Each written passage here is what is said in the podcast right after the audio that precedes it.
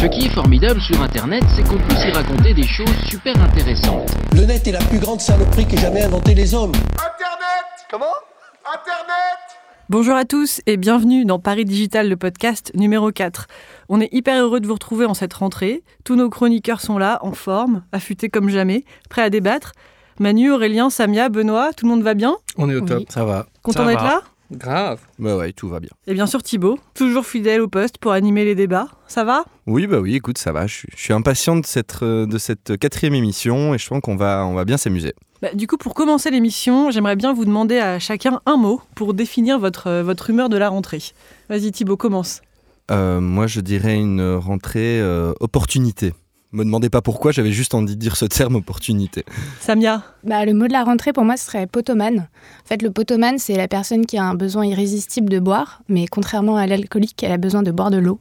Et en fait, c'était mon mot de l'été et euh, je pense être moi-même potomane et ce sera mon mot de la rentrée. Très bien, merci pour cette révélation. Manu? Mais écoute, moi aussi, je vais prendre un, un mot en rapport avec l'été et la rentrée. Mon mot, c'était prise de poids. Et je vous demanderai de ne pas me demander pourquoi. bah, On ne te demandera pas. Benoît? Moi, j'ai envie de dire défaite parce que c'est vrai qu'on est rentré il y a, pas longtemps, euh, mais déjà beaucoup, beaucoup de défaites à mon actif depuis, euh, depuis le mois d'août. Bon, On espère que la tendance va s'inverser. Ça va s'inverser, Benoît, on en est sûr. Moi, ça serait plutôt de la réticence, parce que je voulais pas rentrer de vacances. Bon, C'est Aurélien. D'accord. Et, bon, et toi, Chloé, alors, c'est c'est quoi ton mot de la Bah, J'ai rentrée? pas trop réfléchi.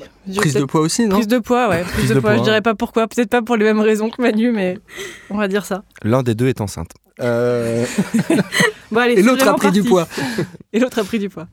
C'est vraiment parti. Alors, pour inaugurer cette euh, première année scolaire sous l'ère Macron, on va parler aujourd'hui de start-up. Plus précisément, on va parler innovation et start-up.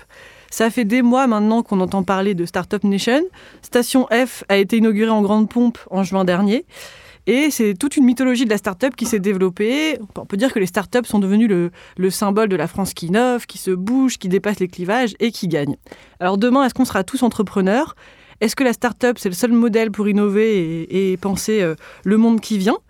Au-delà de l'esprit start-up, des baby-foot, des levées de fonds, de quoi on parle vraiment? Donc, avant de laisser nos chroniqueurs euh, délivrer leur point de vue aussi brillants que, que radicaux, on est allé interroger nos clients. Donc, deux structures très différentes, mais qui innovent et, et cartonnent chaque jour dans leur domaine. Sodexo, le modèle de l'entreprise euh, familiale euh, qui va bien. C'est le premier employeur privé français dans le monde, qui emploie plus de 400 000 personnes. Donc pour, la première interview.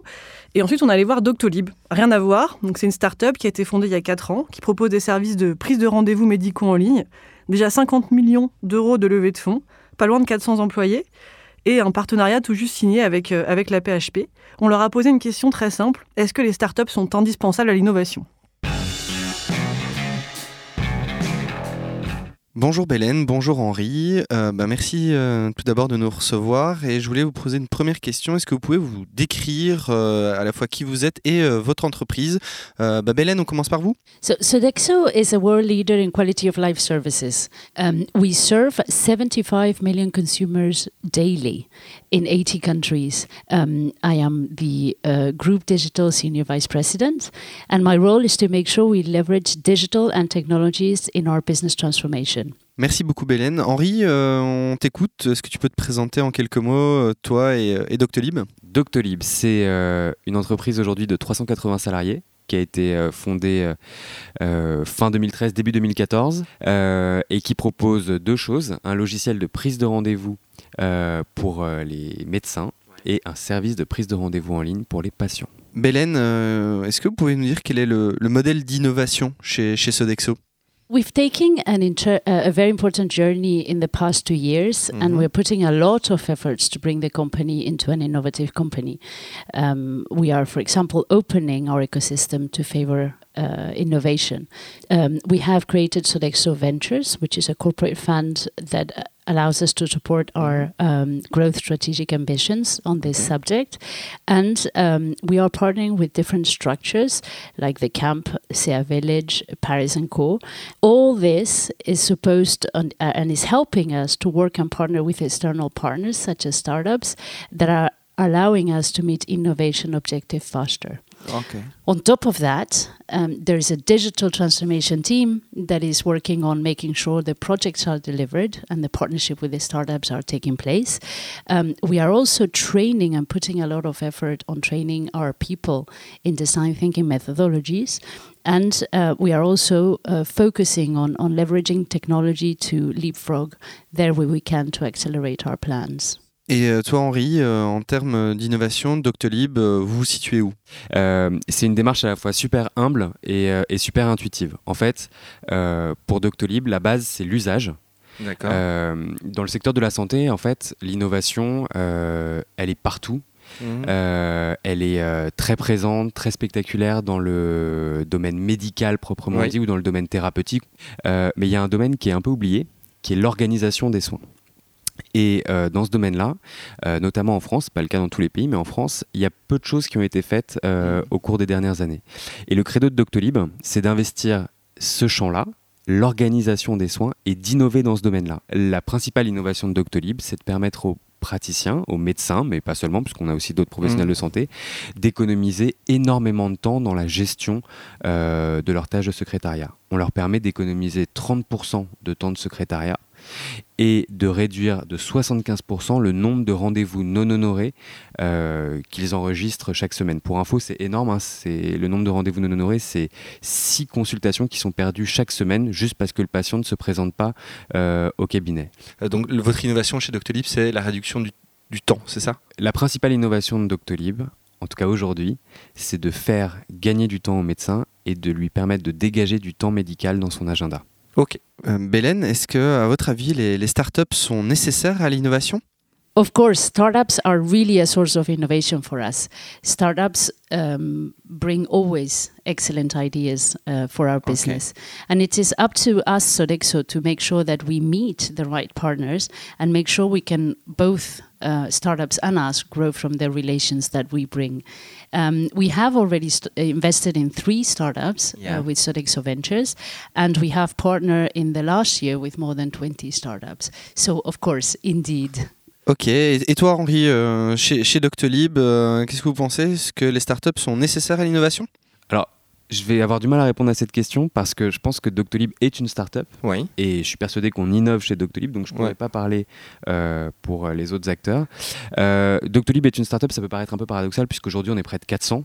Donc on n'a pas forcément, on n'a plus forcément la taille d'une start-up, mais on a gardé l'esprit euh, euh, start-up.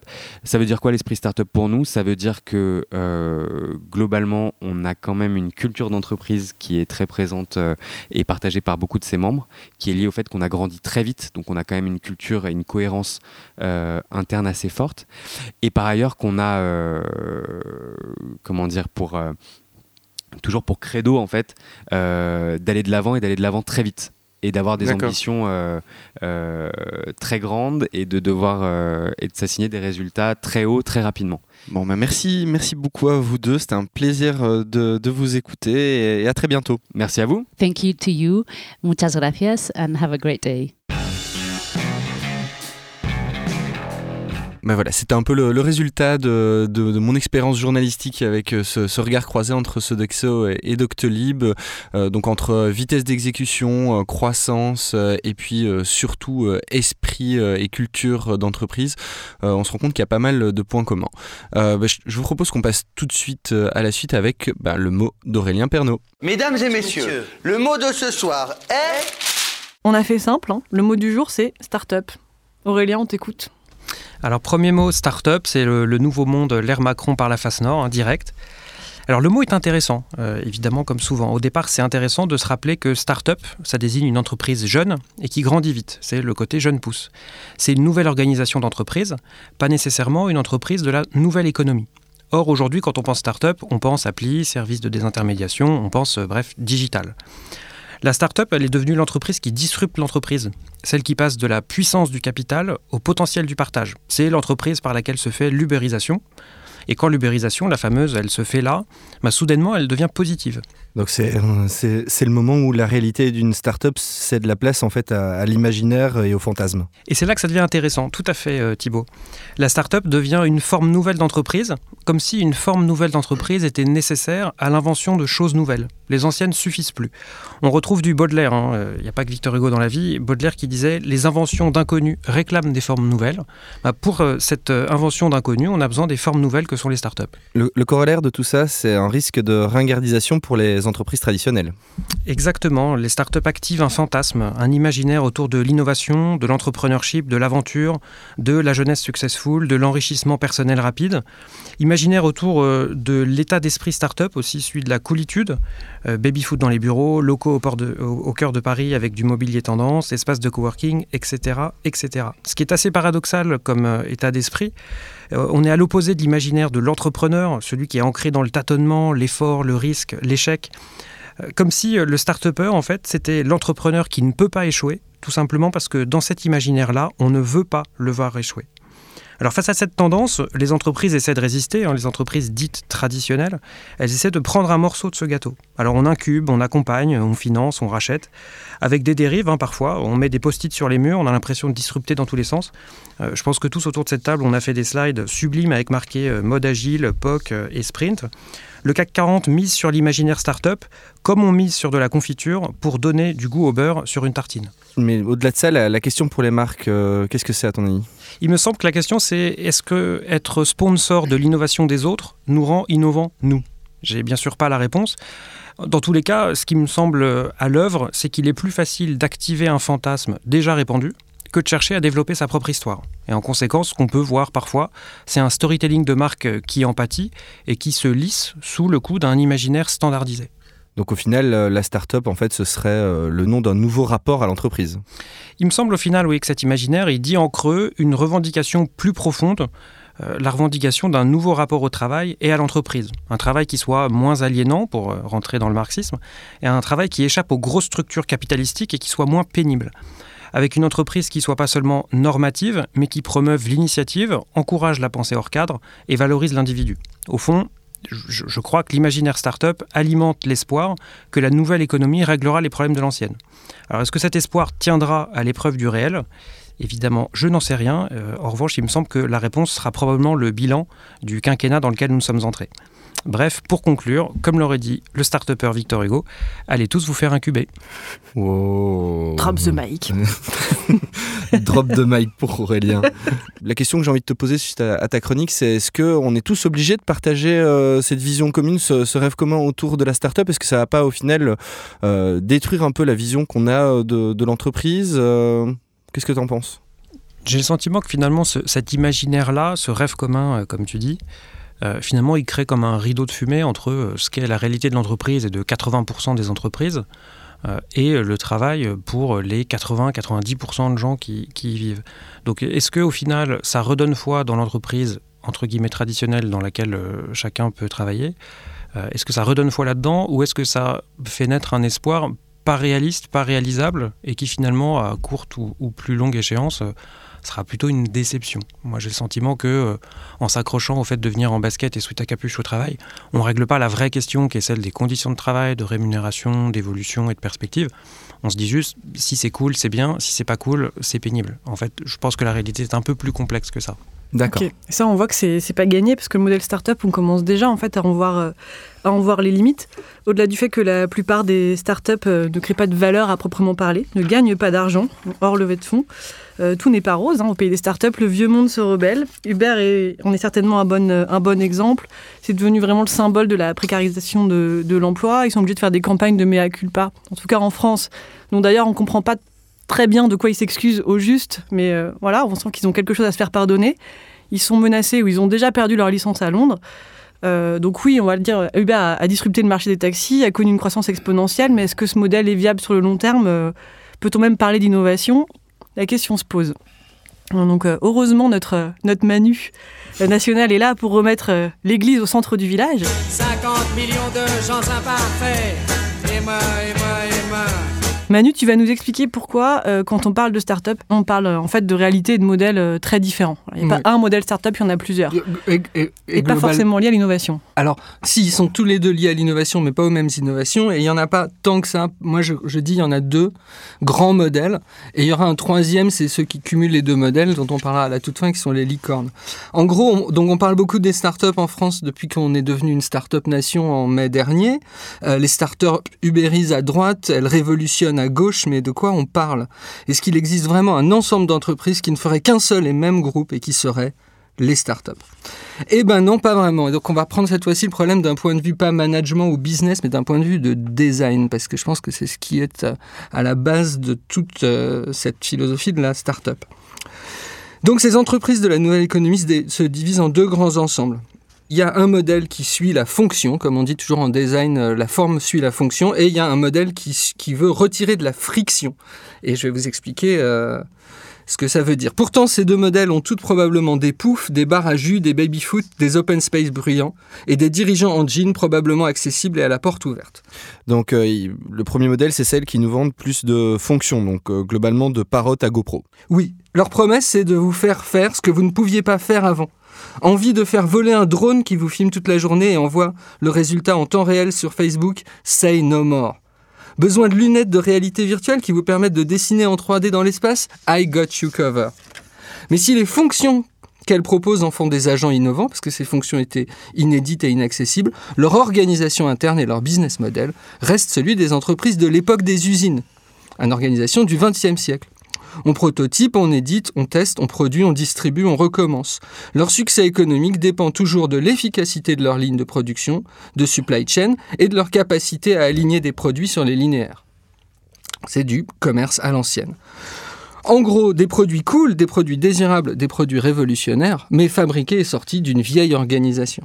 Et euh, de l'autre côté du spectre, celles qui vous vendent moins de friction, donc euh, de, de Uber à Tinder.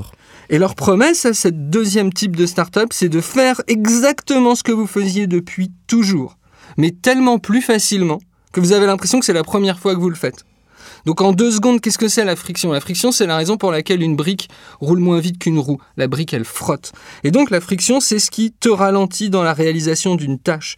Payer ton taxi, c'est de la friction par rapport à descendre directement quand ton Uber est arrivé chez toi en disant juste au revoir monsieur.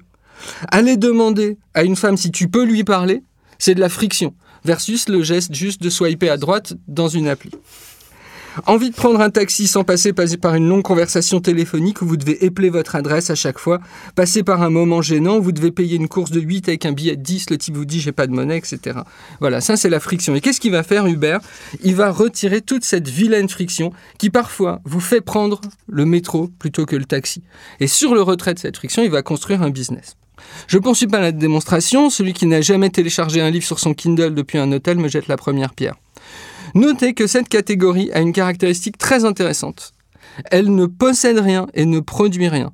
Ainsi, les trois plus grands piliers du tourisme moderne, Airbnb, Booking.com et TripAdvisor, qui ont ubérisé, révolutionné tout ce que vous voulez sur le tourisme, ne possèdent à eux trois pas une seule chambre d'hôtel, pas le moindre avion. Leur business, c'est uniquement de retirer des étapes de friction. Après, il n'a pas besoin, ils n'ont pas besoin. Donc c'est un business quelque part vraiment virtuel. Versus, vous vous rappelez, Parrot, il a fallu qu'on achète des batteries, qu'on mette des choses euh, en, en, rayon. Et on entend, on entend beaucoup parler en fait des, euh, des, licornes. Donc les licornes, on se le rappelle, c'est une start-up qui a une valorisation boursière d'un milliard de dollars, mais avant son entrée euh, en bourse justement. Mais euh, par rapport à, ta classification, les licornes, ça vient où? Eh ben voilà, moi ce serait ça ma conclusion, c'est que les licornes, c'est pas les startups à un milliard de dollars ou à un milliard d'utilisateurs. Les vraies licornes, c'est les entreprises qui offrent à la fois plus de fonctions et qui vous retirent de la friction en même temps. Et il y en a combien? Très peu. En fait, c'est Apple. C'est les seuls qui, qui maîtrisent à la fois le hardware, l'objet en lui-même, qui a de plus en plus de fonctions, filmé en 4K, filmé au ralenti, tout plus en plus de fonctions, et qui vous retire la friction. Apple Music de plus en plus facile, etc. Donc en vérité, c'est les seuls qui maîtrisent les deux. Donc voilà, il y a Apple et c'est tout, c'est ce qui les met devant tout le monde. C'est pas le design, c'est pas la qualité, c'est d'avoir un pied dans le monde de l'usine et du porte-container et de l'achat de mémoire flash, et l'autre pied dans le monde du design logiciel, de la géolocalisation et de la fin de la friction.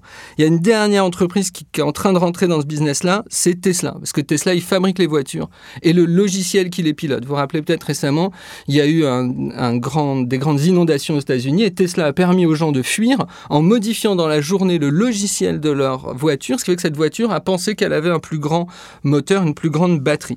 Mais euh, mon amour pour Tesla et Elon Musk sera probablement le, le- le sujet d'une prochaine euh, chronique. Voilà, je vous remercie. Merci beaucoup Manu. Merci, Euh, merci. Et euh, nous, ce qu'on voit, c'est, enfin, il y a quand même un point commun entre les deux modèles que tu nous présentes. C'est en fait, c'est l'innovation euh, technologique, du moins en fait, l'utilisation du numérique euh, qui est au centre euh, de leur de leur modèle euh, économique. Et euh, la, la définition en fait d'une start-up, euh, c'est pas vraiment dans ce qu'elle fait, euh, dans les services ou les produits qu'elle propose, mais c'est plutôt dans la façon dont elle grandit en fait. Euh, levée de fonds, croissance exponentielle, etc. Du coup, la, la question que j'avais envie de te poser euh, à toi, Manu, d'abord, et puis à tout le monde, c'est euh, est-ce qu'aujourd'hui, à votre avis, dans le monde dans lequel on est, on peut encore créer une entreprise, mais sans que ce soit une start-up?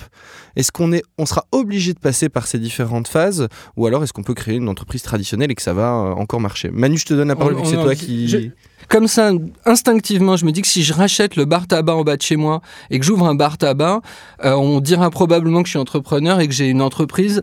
Euh, Est-ce que les gens appelleront ça une start-up? Non. Donc je pense quand même que demain, toute entreprise, même petite, même agile et même ayant une forte croissance, ne sera pas une start-up. Je pense que quand tu seras extrêmement traditionnel, je pense que mon boucher, mon poissonnier, qui auront le business normal au, au- coin de ma rue, continueront à rester des entreprises. Oui. Samia? Euh, écoute, je suis du même avis que Manu parce que je pense que ce qui définit la start-up, c'est aussi le, le fait qu'elles aient un business model qui soit euh, scalable, donc euh, la Ouais. capacité à être déployé très vite partout et de passer, par exemple, d'une base de cinquantaine de clients à 1000 clients en l'espace d'un mois sans que ça pose problème. Et je suis pas certaine que ce soit la volonté qui anime tout entrepreneur. Donc je pense qu'on pourra rester entrepreneur sans être start-upper pour autant. Mais malgré ça, aujourd'hui, on voit que c'est quand même plus facile pour aller, par exemple, trouver euh, les banques, trouver des investisseurs quand vous vous présentez comme une start-up avec ce qu'on disait tout à l'heure, un peu l'hypocrisie autour de ça, le joli papier cadeau de la communication euh, des start-up. Euh, Benoît, Aurélien, vous, par, rapport à ça, est-ce que vous, vous voyez pas un risque ou pas? Je, vous vois, je sens que vous soufflez un peu, mais je sens qu'il y a une âme de boulanger en vous. Oui. Non, mais il y a un autre monde fantasmé dont on a parlé tout à l'heure autour de l'entreprise, qui est celui de, l'entrepreneuriat, qui n'a rien à voir avec la start-up.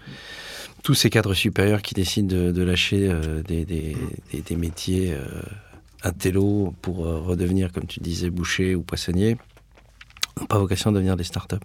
D'accord. Mais, mais, ça, mais cette relocalisation, ce retour à l'artisanat et au manuel, est aussi un monde fantasmé de l'entreprise au même titre que les startups aujourd'hui.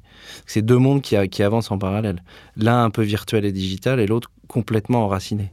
Et ça, c'est intéressant. Le- le fa- Me semble-t-il, je trouve que c'est un argument particulièrement intéressant. La, la, la- je, je te trouve particulièrement intéressant. Aurélien? Une pensée, euh, une réflexion euh, Non, je, me faisais une réflexion en, en écoutant Manuel avec euh, l'attention qu'il sait susciter habituellement. Non, sur le terme de friction, c'est vrai que au fur et à mesure que tu citais des, exemples de friction qu'une activité de start-up est capable de supprimer, à chaque fois, il me semblait que cette friction-là, elle correspondait à un contact humain.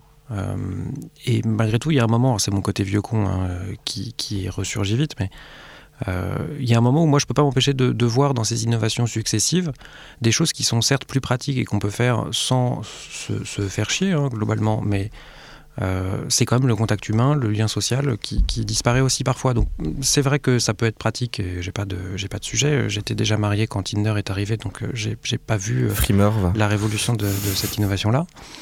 non parce que je pense que c'était fait pour les gens mariés. Euh, mais en revanche, du coup, il y a quand même un moment où, où moi, je ne sais pas à quel moment ça bascule dans le côté, euh, on peut quand même aussi se faire chier à payer le mec en vrai, à lui dire merci et, et à discuter. Non, mais je lui, dis, je, lui, je lui dis, je lui dis merci, mais, mais, mais, mais, le, payer, ce que je pense, je suis pas d'accord. Regarde, quand je prends un Uber, je, ai un contact social avec cette personne, je dis bonjour, on se regarde, on se parle deux minutes. Simplement, je suis pas obligé de me faire la partie galère qui est ah, j'ai pas d'euros, etc. Et, et, je prends un autre exemple, par exemple sur Deliveroo, je vois le serveur, on se parle, je peux même lui donner une pièce, lui dire c'était super ou machin. Simplement, je suis pas là à me dire est-ce que j'ai du liquide, est-ce que je lui ai préparé un chèque. Tu vois, il, il enlève de, de la pure friction et pas du contact humain parce que je continue à voir. Le jour où il y aura des drones qui m'amèneront mes pizzas ou des drones, euh, des Google Cars sans pilote, et c'est dans 3-4 ans, je te suivrai. Pour l'instant, on enlève juste de l'enquiquinement. En tout cas, ceux qui réussissent le plus, non, ce que tu enlèves dans Deliveroo, c'est, c'est pas l'enquiquinement d'une prestation qui n'existait pas hier, qui était la livraison à domicile. Ce que tu enlèves, c'est le fait de fréquenter un restaurant. Oui. Donc tu enlèves quand même une, une, forme de contact humain. Non, mais d'aller chercher. Attention, avant, a, avant j'allais chercher mon. Attends, attention, avant, parce avant, que j'allais... entre les réacs de gauche et les réacs de droite. Attends, j'ai- avant, j'allais aussi à des restaurants. Pendant ce temps-là, pas, Samia euh, se, se vous regarde. Non, mais à partir où de toute façon mon envie c'était du à emporter, avant il fallait que je descende au japonais. Et je remontais chez moi avec mon japonais à emporter, là on me l'apporte. Mais dans tous les cas, ça, juste ce que je veux dire, c'est le fait de me faire livrer, c'est pas un truc où j'allais aller au resto et j'y vais pas. C'est pas vrai. Si. C'est un truc. Mais bah non, là, on le- sinon j'y vais. Non. Mais non, mais l'arbitrage n'est pas entre euh, Si j'ai se une faire envie, livrer j'ai une, j'ai se faire envie, c'est du à mieux. emporter. Bah non, l'arbitrage était entre à emporter. C'est bouffé. Non, non, je suis pas d'accord. Non, parce que pour les restos, c'était aussi Non. des restos qui n'avaient pas de service de livraison et qui maintenant euh, Mais peuvent euh, ça, faire livrer c'est le leur, restaurant euh, chez toi. leur menu. Qu'ils ont- Oui, Donc mais c'est maintenant aussi, tu euh, crées aussi des restos qui en plus fait de facilité pour les restos. En gros, aujourd'hui, tu as beaucoup de restos qui sont sur toutes ces plateformes qui ne visent même pas à accueillir des gens. En fait, c'est juste une salle qui te livre et, euh, et où, tu, et où tu pars. Donc, il y a une transformation même du mot restaurant. En, En fait. gros, C'est- pas le fantasme de, que véhicule Deliveroo, qui justement de, te permettre la livraison des meilleurs restaurants autour de chez toi. En gros, la catégorie, c'est manger devant la télé. Et ce qu'ils enlèvent, c'est plus facilement qu'avant. On a toujours mangé devant la télé. On allait chez le chinois d'en bas, le traiteur, on lui disait euh, euh, 300 grammes, vous les chauffez, je vous ai mis des petites. euh, euh, c'est c'est ça qu'il est. J'ai cru que tu allais te risquer à- à l'imitation on- et j'aurais dit dire, que euh, non. vous voulez- vous On va voulez- pas le garder, on ne le gardera Mais- pas. Vous voyez ce que je veux dire Bon, c'est un débat. En tout cas, ouais, moi, je, je me pose la question du moment auquel euh, réduire les frictions devient réduire le contact Bientôt, humain. bientôt. Peut-être qu'on n'y est pas arrivé, peut-être Bientôt. qu'on n'y arrivera pas, mais à un moment donné, réduire la friction pour réduire la friction, il y a un risque de basculement dans le vous savez quoi, j'ai mon iPad, j'ai ma télé, me faites paillèche et livrez-moi à bouffer. Ah, mais dans le cas de Tinder, tu pourrais dire le contraire. Que moins de friction, c'est justement plus de facilité à rencontrer des gens in fine. Là, je peux pas te répondre parce que mon esprit est occupé à lutter contre les jeux de mots friction Tinder. Non, mais ce que, ce que dit, ce que dit Chloé, ce que dit Chloé est très, rencontres, quoi. est très important. Je pense que derrière ce qu'on a pu penser être une déshumanisation, là on va, on va élargir aux réseaux sociaux, on a pu se dire que ça enlevait le contact humain et en fait à d'autres moments ça le démultiplie. Donc faut être prudent. C'est-à-dire l'idée de dire je suis dans Facebook donc je vois plus les gens, c'est pas vrai. Je les vois différemment et j'interagis avec eux. Et donc ce que tu dis Chloé est vrai. Avant, si j'avais pas du temps libre, de l'argent et le courage d'aller dans les bars pour parler aux gens, j'allais peut-être rester seul. Aujourd'hui j'ai des nouvelles euh, euh, euh, perspectives qui s'ouvrent par- parce qu'on a enlevé- parce qu'on a retiré des choses qui peut-être pour moi étaient une barrière euh, pour certaines personnes euh, une barrière à l'entrée dans le monde de la séduction qui était euh, impossible. Bon, on ne sait pas si elle est sur Tinder, on lui demandera pas. mais C'est un peu notre start-upeuse du planning à nous. Elle distribue chaque jour les briefs créatifs et les plateformes de marque. C'est Samia. Waouh, Internet, c'est dingue. Samia, tu as fait un rêve. Un rêve où tout le monde était entrepreneur, tout le monde était start-upper, où la nouvelle économie avait remplacé l'ancienne. Des start-up partout. Est-ce que c'est une utopie ou une dystopie? Est-ce que c'est l'enfer ou le paradis? Euh, On t'écoute. Et oui, Chloé, euh, c'est un secret pour personne. Le président de la République veut faire de la France une Startup Nation, soit une nation où chacun peut se dire qu'il pourra créer une start-up, comme il l'affirmait sur Twitter euh, juste avant d'être président. Euh, alors, qu'est-ce qui se passe en France? En 2016, 2,2 milliards d'euros ont été levés par des startups en France. On compte aujourd'hui plus de 200 incubateurs, 51 accélérateurs sur le territoire. On lit partout dans la presse que nombreux sont ceux, surtout les jeunes, qui souhaitent devenir entrepreneurs. Alors désormais, les grandes écoles de commerce, les écoles d'ingénieurs proposent des formations liées à la création d'entreprises et à l'entrepreneuriat. Ça représente aujourd'hui 3% des masters spécialisés par, euh, labellisés pardon, par la conférence des grandes écoles, mais bref, euh, les startups, c'est un peu l'Eldorado de notre époque. Elles suscitent la curiosité médiatique, économique, politique, parce qu'au-delà de la figure de l'entrepreneur, qui est un peu le nouvel explorateur des temps modernes, c'est tout un esprit et toute une culture qui fascine. Alors oui, qu'est-ce qui se passerait si on rentrait tous dans le moule? À quoi ressemblerait la France si on bossait tous en start-up et qu'on devenait vraiment une start-up nation? Euh, alors le premier truc, c'est qu'est-ce qui se passerait sur le langage à ton avis? Bah voilà, alors il faudra apprendre un nouveau vocabulaire ou alors certains mots euh, vont changer de sens. Du coup, euh, Die Fast or Get Big sera un petit peu le nouveau. Si à 50 ans on n'a pas une Rolex, on a raté sa vie. Et du coup, le monde des startups aura aussi son Jacques Seguela. Dans la presse, la rubrique levée de fonds aura remplacé la rubrique société. Je ne me suis pas payé pendant 3 ans sera une manière discrète et convenue de dire que tes parents t'ont entretenu jusqu'à tes 35 ans. Et euh, pour, la, pour la vie en société, qu'est-ce que ça va changer? Alors là, il y a pff, plein de choses, plein de choses. D'abord, tu n'auras plus besoin d'amis parce qu'en fait, tu auras une tribu, tes coworkers qui seront aussi tes co-équipiers au baby-foot, mais aussi tes co-locataires avec qui tu partageras une co-douche, car tu n'auras plus besoin de maison, ton lieu de travail étant devenu ton lieu de vie. Les business angels endosseront un rôle d'éducateur façon Pascal le grand frère. Sur nos CV, on fera apparaître le nombre de startups qu'on a voulu lancer et qui ont été des fails retentissants parce que l'échec, ça forge un homme. Il sera formellement inter- interdit d'avoir au-dessus de 40 ans. Voilà, démerdez-vous. Euh, on se comportera dans la vie comme sur LinkedIn. En arrivant en soirée, on dira Hello cher réseau Dans la rue, il sera tout à fait normal de déclamer un billet d'humeur Les marabouts du SEO, on en parle? Ou encore partager son point de vue? Disruption des problèmes gastriques, pourquoi les politiques se trompent? Ton boulanger fera du pain en mode agile. À l'école, quand la maîtresse demandera aux enfants ce qu'ils voudront faire plus tard, ils répondront licorne, faisant ainsi la fierté de leurs parents. L'usage du vouvoiement disparaîtra lentement, le respect aussi, et même l'influence aura le droit de venir travailler en basket. Et euh, pensons à nos amis de l'influence. Et, et Ne euh, va sur, pas euh, trop loin non plus. ne provoque pas. Ça n'est pas nécessaire. Et, les- et, euh, dans l'économie et, et la politique, à ton avis? Eh ben, Uber aura été ubérisé et celui qui l'a ubérisé se fera ubériser à son tour et ainsi de suite dans un interminable vortex. Les GAFA siégeront au Conseil de sécurité de l'ONU. Non, en fait, d'ailleurs, on aura levé tellement d'argent pour Make the World a Better Place que l'ONU aura tout simplement disparu. Les anciens monopoles n'existeront plus, ils auront laissé la place à d'autres, plus user-friendly. Les diplômés du supérieur lâcheront leur bullshit job pour devenir menuisier ou bûcheron, mais en revanche, les diplômés d'un CAP ne pourront toujours pas prétendre à un poste de cadre.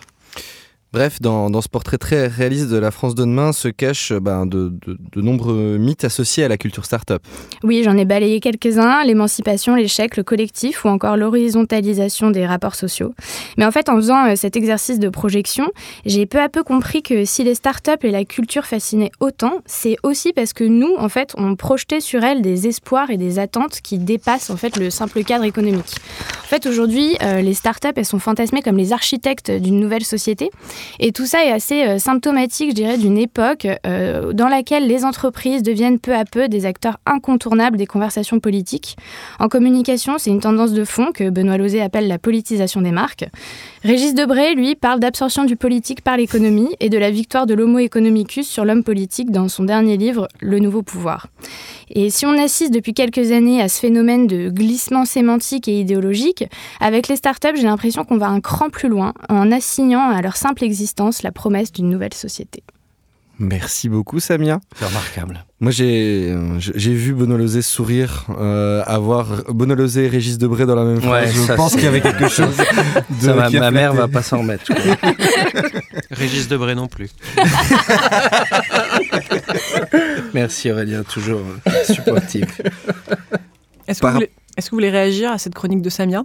Ça vous Ouais, fait envie ce, ce monde Puis la, la question qu'on peut, la, la- tout le- la question de tout le monde est start c'est au-delà de ça, c'est la question que j'ai envie de te poser, Samia, c'est est-ce que tout le monde peut devenir start je sais pas si vous vous souvenez euh, de cette fameuse photo qui avait fait polémique sur, dans Stratégie euh, avec que des start de demain, mais en fait il y avait que des hommes euh, dans Blancs 30 et, entre 30 et 40 ans blancs qui sortaient peu ou prou en fait des trois écoles euh, de commerce parisiennes.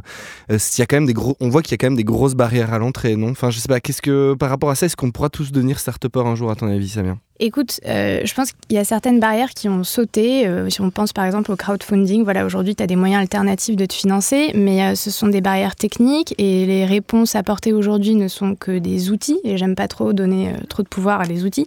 En fait, c'est davantage les barrières socio-économiques qu'il faut faire sauter. C'est pas une chose, c'est pas une chose aisée. Oui, bien sûr. Et c'est vrai qu'aujourd'hui, il y a plein d'initiatives pour essayer de contrer le fait que le monde des startups, de l'entrepreneuriat n'est pas ouvert à tout le monde. Donc, c'est des initiatives qui conservent, euh, qui conservent qui concerne les femmes, euh, les gens issus de milieux sociaux défavorisés. Donc euh, on sent qu'il y a quand même un besoin d'ouvrir ce nouveau monde à ceux qui en sont exclus et qui sont un petit peu les mêmes que d'habitude. Ouais, c'est typiquement le, programme Fighters de, de, Station F qui vise à promouvoir ou à permettre à des, à des entrepreneurs issus de milieux défavorisés bah, d'avoir accès à, Station F. Vous, au- autour de la table, je, vous- regarde, vous êtes tous des, des hommes blancs en 30 et 45 ans.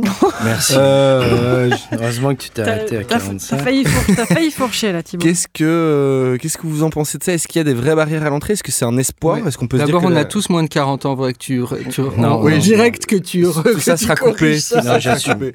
Non, mais à, à votre avis, ce qu'il y a, ces barrières à l'entrée, est-ce qu'on peut les dépasser grâce à la techno euh, ou pas? Ou euh, en fait, est-ce que ça restera peu ou prou le même milieu et qu'il faut pas se, se bercer d'illusions par rapport à ça?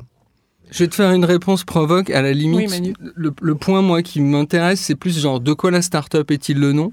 Et si la start-up est le nom de individualiser les risques alors qu'avant il y avait une société pour les, euh, amortir. Autrement dit, si c'est euh, être le, cheval de Troie du moins 10 ans social, euh, à la limite derrière, ça m'intéresse pas le côté est-ce que tout le monde peut en faire partie et tout. La vraie question c'est ça, c'est est-ce que cette glorification de l'échec au sens de c'est positif, on s'en relève comme tu dis, on s'en relève quand on a des parents qui jusqu'à 30 ans s'occupent de nous et, et, les vrais modèles, la vraie question qu'il y a derrière euh, les modèles de start-up qui sont souvent les modèles euh, sociaux euh, d'Europe du Nord et qui sont très bien quand on est des petits pays riches et extrêmement homogènes culturellement.